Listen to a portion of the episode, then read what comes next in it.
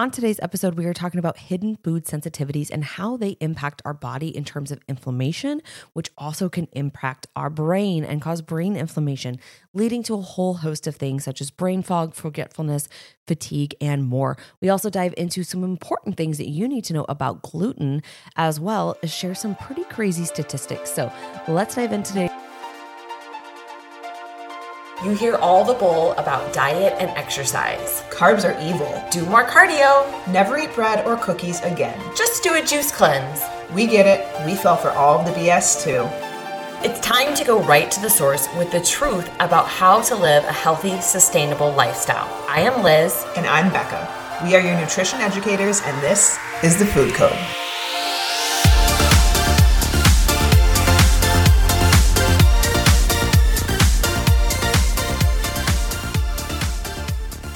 Up? It's a new week.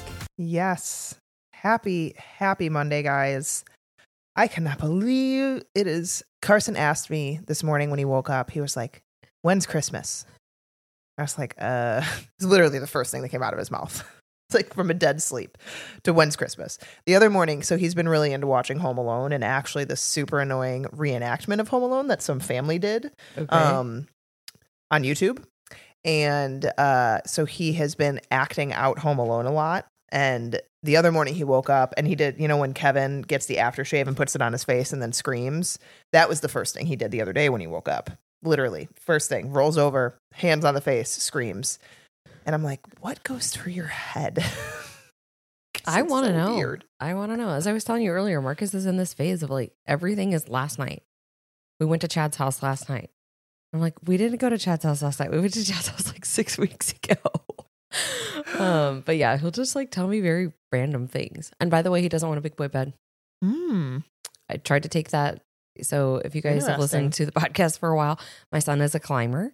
So we have a crib tent and we zip him into it. And I think it's more of like a comfort thing now. I mean, he's nowhere near like growing out of the crib yet, but like we have everything to put it into a full size bed. And I was like, we'll start just a transition to red light, green light, stay in the crib. Nope. He screamed his head off. We have to put the crib tent back in. Okay. um, Taylor's a climber and Mm. Carson was not. And so now it's like relearning what I need to keep an eye out for because she just finds everything to climb on. Mm. And like if we have a little step stool in our kitchen because I, I like need to reach cabinets sometimes up top. And the other day I turned around and she was on the step stool hanging from the oven door. I was like, oh my God. and so, yeah, I, it's a whole new experience with the second child. oh my Lanta, they're so fun. I just wish I could know like what goes on in their little minds. You know, like when they're strategizing to get what they want. Like what are they Mhm. thinking about? You know, or like this morning it was pajama day at school and we had to wear the Superman pants that he normally doesn't want to wear because he wants to wear his pajamas. And so it's like always backwards of what you're Yeah, Carson Carson's definitely obviously Taylor knows when she's doing something wrong. You can tell by her facial expressions. Like she always goes if Jersey's bowls are on the ground, you have to run over to them before she gets to them because she'll just like stick her hands in the water and eat his food. ugh. Um Carson is very much like like the other day we were on the way home from daycare and I like I had my songs on like shuffle and some song came on and he's like, "Mom, this is a pretty weird song." I was like, "Uh, okay." He goes, "You should probably turn it off." I'm just like, "Okay." You're the boss. I'm no longer the boss. I'm no longer the boss. Well, Marcus told me this morning as I was telling you over lunch. First, we have to drive in silence, and then he was demanding different songs. You know, we get to the ABCs. I started singing with him. Tells me to be quiet because I'm going to wake up the babies. I'm like, okay. Maybe they teach this at school at certain Uh. hours. I have no idea, but there's no babies to wake up in the car, and you don't have like a baby sister. Baby, I'm, okay, but It's just so interesting. Um, okay, so totally different note. Um, we want to talk about food sensitivities today because I think that they can be a driver, sometimes even I I wouldn't say root cause because I think a lot of times food sensitivities present because of a leaky gut or because of gut dysfunction. Um, but they can also contribute to it further. And the big thing that I think a lot of people need to understand is that food sensitivities or food allergies like might not be anaphylactic. They might not be, you know, you have massive digestive reactions. Um, food sensitivities, I think the number one symptom is fatigue. I would dare to say that if you were to ask yourself on a scale of one to 10, what your energy level is, 10 being amazing, one being I literally can't stay awake during the day, what that would be, and without stimulants and motivation. Like if you did if you took discipline out of the equation, if you took your like um, drive, you know, and all of that and caffeine out, coffee, what would it be? Because I have a feeling a lot of people would probably be like a 2.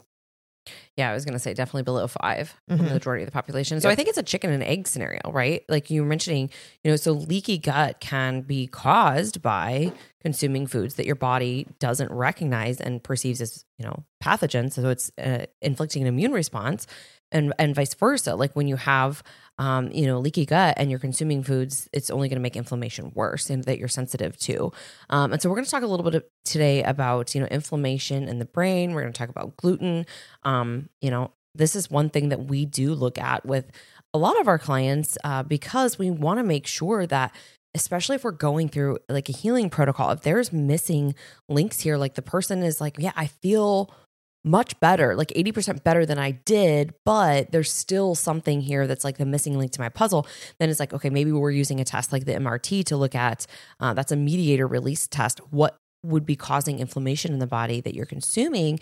And again, as Becca mentioned, this doesn't have to be digestive issues. Like if you think about somebody with celiac disease, or a food allergy, they know that they can't have gluten or that they are, for example, my husband is severely, deathly allergic to cashews. He knows he cannot uh, consume that or he's going to end up in the hospital um, looking like Hitch, you know? So these things are delayed responses and you can have a delayed response up to 72 hours later. Mm-hmm. So even something that you had on Friday could be impacting you Sunday or Monday. And a lot of people don't make these correlations. And so something like the MRT is going to show us um, you know, quantitative, there's different levels here that they rank things uh, in terms of reactivity levels.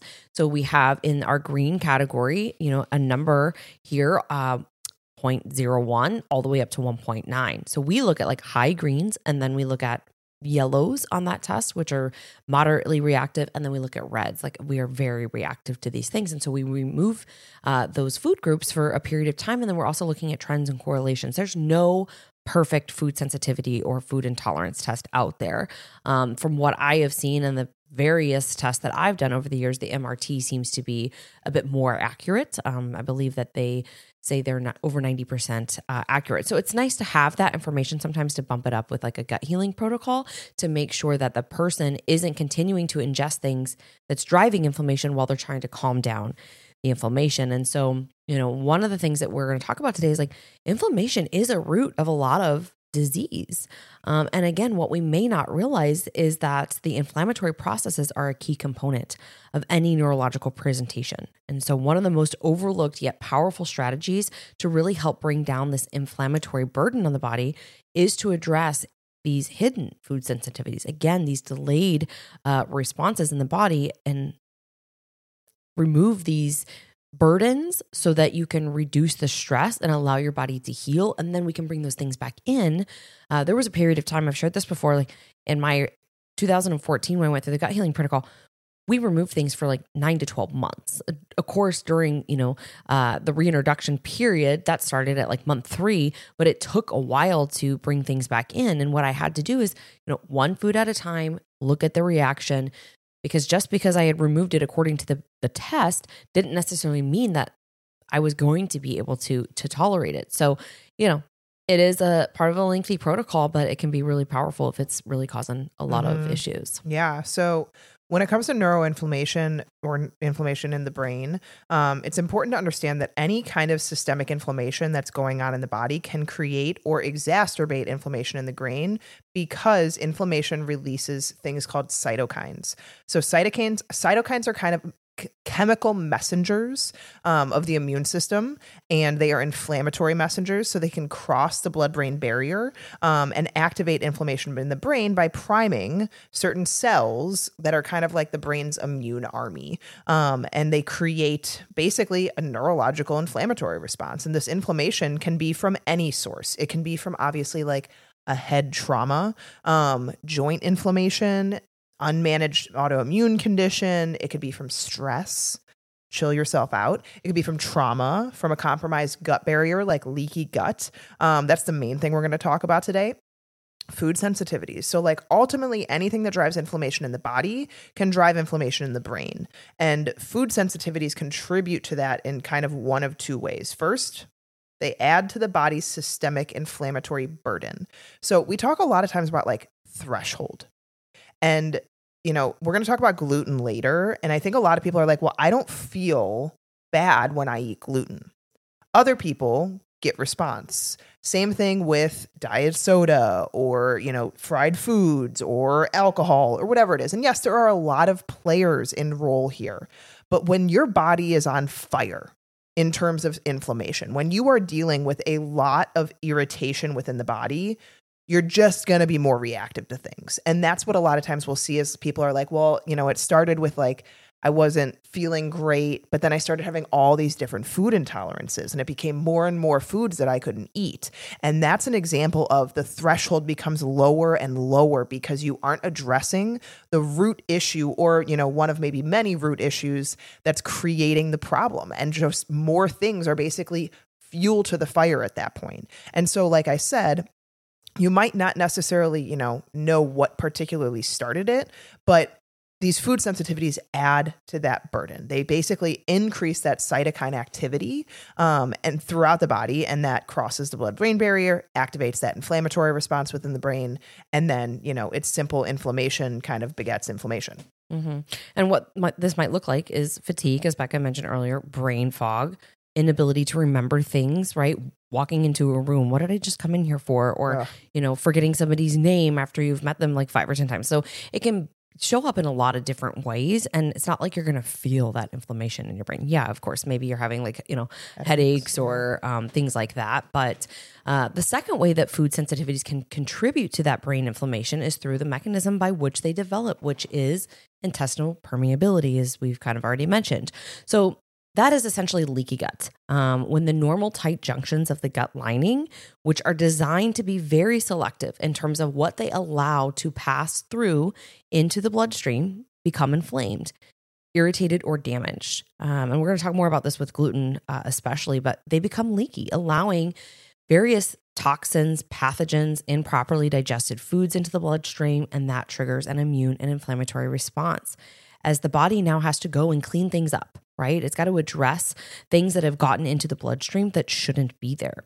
So, at the core mechanism, uh, intestinal permeability is what leads to the development of food sensitivities. When there's a leaky gut, improperly digested particles of food move into the bloodstream and become potential antigens. Uh, this triggers that immune response. And when that immune response drives inflammation, that is a food sensitivity. So it just means like any kind of food can become a sensitivity. And this is going to change throughout your life. It's going to change depending upon the state of the gut. Um, you know, so for example, again, back in 2014, I had a lot of things that I was eating um, that popped up on uh, the report. So there was different types of fruits that popped up. Nuts was a big one. I had to remove almonds and all nuts um, for quite a while, and I tried to reintroduce them, uh, and it didn't go so well. So I had to remove them again for another three months. Continued to work on my gut health, healing and sealing the gut, which we're going to talk about in another upcoming podcast with some protocols that we do. And then I was able to layer them back in, and I don't have any issues with them. So even though these foods, like those are healthy foods, right? They seem, uh, you know, good for you, like even lettuce or avocado. But if they're triggering an inflammatory response because it's getting into the bloodstream in a maldigested form, that's going to present an antigen to the immune system, and the immune system's going to respond, and it's there. It's now a food sensitivity. Mm-hmm. And so, like she said, anything can become a food sensitivity. It does not need to be the big heavy hitters, gluten, dairy, eggs, those big ones that I think a lot of people think of. Um, it can be literally any food because you end up in this situation where it's just inflammation overload. And now you're having chronic immune responses to things that shouldn't actually ever have caused an immune response. And obviously this doesn't just allow for food sensitivities to occur. It can also cause a lot of other you know permeability issues with the blood brain barrier like we discussed. And so how this kind of happens how does leaky gut happen right? So there's proteins called occludin and zonulin and they're kind of these regulators of tight junctions of the cells of your stomach lining. Um, and if you think about you know your stomach lining it has just one layer of cells that are these epithelial cells that are basically only really supposed to open and close at certain times to allow nutrients in from your gut lumen from kind of that digestive tract that gut is or that food is floating throughout in that mucus layer um, and it's supposed to keep out you know bacteria and different viruses and toxins and large particles or poorly digested food because if it gets into that gut, it can get into the bloodstream. And so that's why those tight, you know, junctions are so important. And so as we just discussed, in and of itself, you know, that getting into that gut and that blood circulation can cause that immune response and that inflammatory response. So zonulin kind of travels throughout the bloodstream to the brain and similarly opens tight junctions there allowing things in. And so if you have a leaky gut situation where zonulin is high in high amounts, you end up in this situation where now things are getting into the bloodstream that should never get into the bloodstream, like these toxins, these bacteria, these pathogens. And that's what causes the systemic inflammatory immune response, essentially. We know 70 to 80% of our immune system resides in the gut. And so that is why the gut, you know, we've talked about Hippocrates saying all disease begins and ends in the gut ultimately, because that is where so many of those immune responses kind of happen. So this is kind of a vicious cycle. Um, leaky gut leads to leaky brain, which increases and promotes inflammation in the brain. Um, leaky gut also leads to the development of more food sensitivities, which increases the body's systemic inflammatory burden, increases inflammation in the brain, and it's kind of like this one big inflammation promoting party. None of us really want to be involved in. Um, and that's the hardest part is that a lot of people think I have a food sensitivity, remove the food that is really only removing a little bit of fuel to the fire that's existing. You need to understand how do we get rid of the fire and then how do we repair all of the damage that that fire caused and rebuild to a stronger, better ecosystem that is our microbiome? Um, so I, as we've talked about a lot, I think proper testing is the first step to that. Mm-hmm. Yeah, and this is why we like to pair the MRT with the GI map, so that we get a clear picture of what's going on in the gut. We can see the zonulin markers, we can see anti-gliadin markers, which we'll talk about when it, that you know contributes to gluten. So we can actually see what the levels of inflammation are, but we can see on the MRT what is driving that or contributing to it. Um, you know, and this allows us to be able to understand what exactly needs to be done in terms of protocols, right? The removal of different foods. This should also be temporary. Like just because you're sensitive again to something today doesn't mean that that food is out for life. You should be able to reintroduce those things down the line once you've really worked to heal and seal the tight junctions. Um, you know, and this is where we use some of those healing agents that we talked about uh, in a previous podcast last Wednesday, like L-glutamine, right? Or probiotics, depending upon what strands need to be fed, prebiotics in certain uh, situations. So that's what we do. We want to identify those hidden pathogens. We want to look at the bacteria in the gut. We want to look at the imbalances, um, you know, contributing to leaky gut, uh, and then also the foods that are continuing to drive inflammation. So that way when we're going through a gut healing protocol, we know again that we're not adding more fuel to the fire as we're trying to put the fire out. It's pretty, mm-hmm. you know, ineffective. And so we'll eliminate some of those foods depending upon how they rank and that reactivity. Um, you know, I have some clients who have had, um, for example, they could have there's a food group here that is showing red, yellow, and green. Um, so a, a, great example, I'll just use beans. That's an easy one, right? So pinto is green for them. Uh, red kidney bean is yellow and black bean is red. So, what do we do in that scenario? Do we have to remove all beans and legumes? Well, as long as that person feels okay eating what's you know on the green list we're going to allow them to keep eating that so it's a blessing in you know one way because we have all of this information but we can still keep foods in that maybe that person coming in had thought i have to keep these things out entirely, right? Uh, you know, so it, it's very, very valuable uh, for two ends of the spectrum. People coming in who have just like we get a. I can't remember um, who it was, but there was a client that started with us maybe like six or seven months ago. And they're basically eating like 12 different foods because they thought they had to remove everything. and it's like, well, one, that's not enjoyable, right? That's boring. And two, we're missing out a lot of these nutrients like mm-hmm. antioxidants, fibers, vitamins, minerals, electrolytes. We want to have a wide variety of food.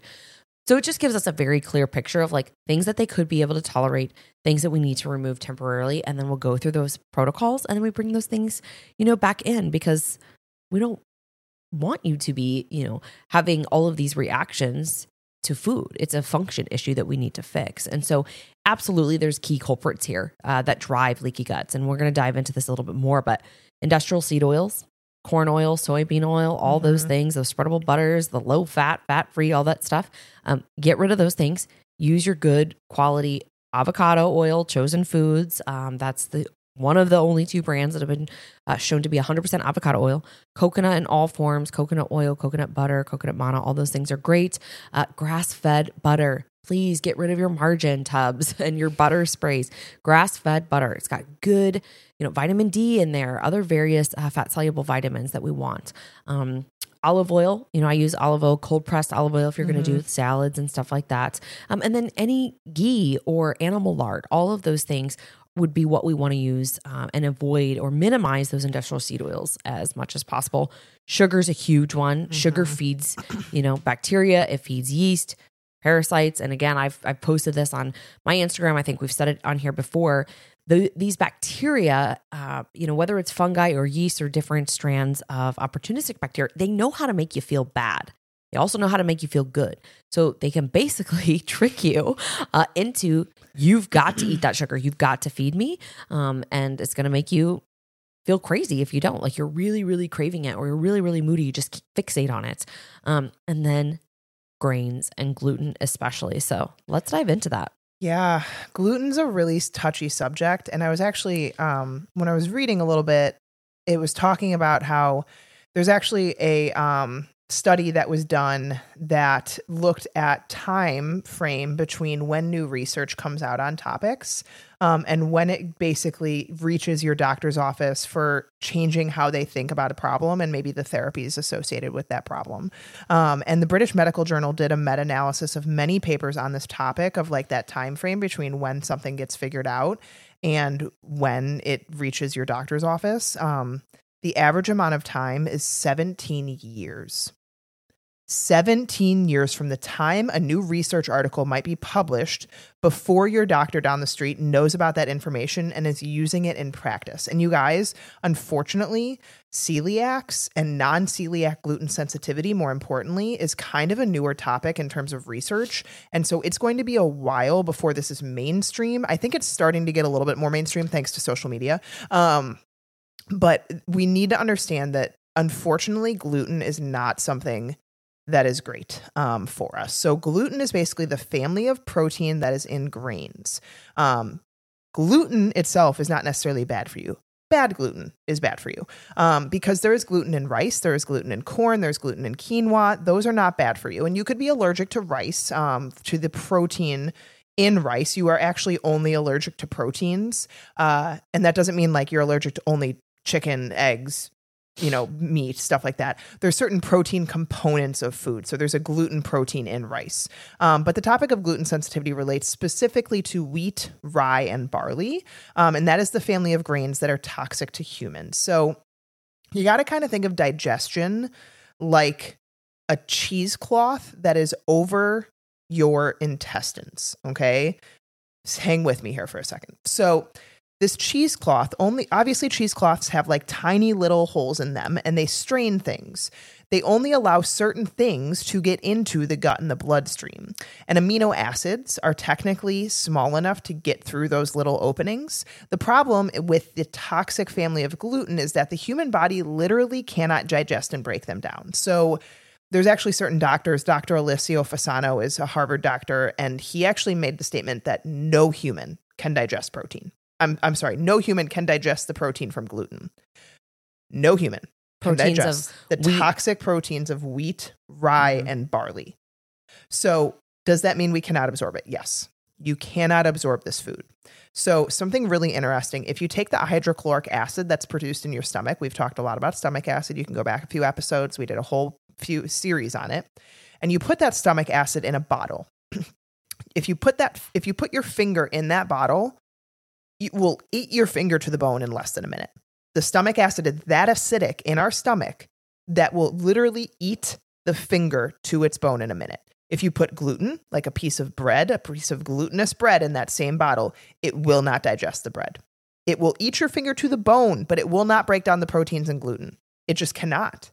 And so what happens is that because we cannot digest it, we can't get it to, down to the individual break, you know, amino acids that can get through that cheesecloth. It's kind of like someone took a big brick and broke that brick into multiple clumps and all these different clumps of brick that are the, called, you know, the peptides, they're made up of those amino acids, are way too big to get through that cheesecloth into the bloodstream. But the immune system will see these clumps of brick and thinks that they are pathogens. They think that they're bad bacteria.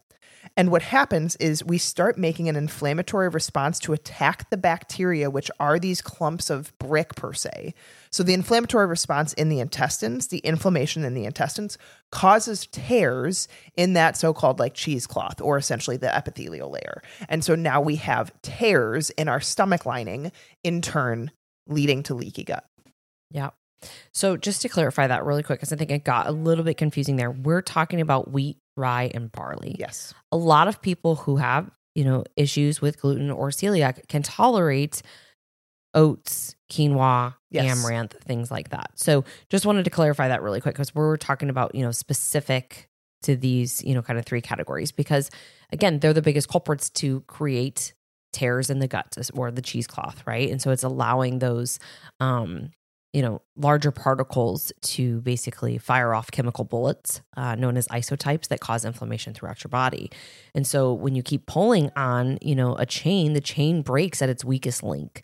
Um, and if it's at one end or the middle or the other, it's your heart, it's your brain, your liver, your gut, wherever a weak link is in the chain, that's where you're going to eventually get the symptoms of gluten sensitivity, wherever that weak link is. So, again, remember, this isn't going to show up always as stomach ache, cramps, pains, diarrhea, constipation, right? It can show up as heart palpitations, depression, anxiety, forgetfulness, uh, joint pain, back pain, all different types of things in the body. Um, you know, and so this is just something that we've talked about this at nauseum on the podcast. Like, do your best, get gluten out 100%. It's not like a 90 10 thing. Um, and I get it that it's hard. I was just saying to Becca earlier, I was like, man, I really got to get Marcus off gluten because sometimes I'm eating the stuff and then I'm not 100% gluten free because I'm taking bites of his, you know, pretzels or his uh, little um, dumplings that he loves. But this is really important. And when we're going through gut healing protocols, we remove gluten for all of our clients. Um, even if we're not seeing high levels of anti-gliadin or high levels of zonulin, uh, we do remove it because it can manifest again psoriasis, seizures, you know, achy joints, as I was mentioning, I, I paused there for a second because I was even thinking like I have a lot of clients who think that their eczema and like their mm-hmm. psoriasis mm-hmm. and all of these things aren't correlated to gluten. That gut skin connection is powerful. I guarantee you, if you go through a gut healing protocol, all of that's going to go away if you do it right, right? The strategies of get your testing, identify what's going on, remove the sensitivities, you know i'm not saying that you can eventually bring things back and you know not have those symptoms come back but you can manage these things a lot better. Allergies is another big one right? Um, again fatigue as we've mentioned infertility even for some individuals um, you know and thyroid. Thyroid conditions i think everybody thinks they have a thyroid condition you know? And so it's for us we continue to preach and we will continue to preach what's the root cause remove the culprits, remove the foods that are causing inflammation, heal and seal your gut, give your body the support that it needs so that you can move on from these things. And again, while the dysfunction may today be a variety of things that you're currently eating, it doesn't mean that you have to give those things up forever. But if you go through a protocol, you may need to give those things up temporarily, do the work, and then bring them back in down the line.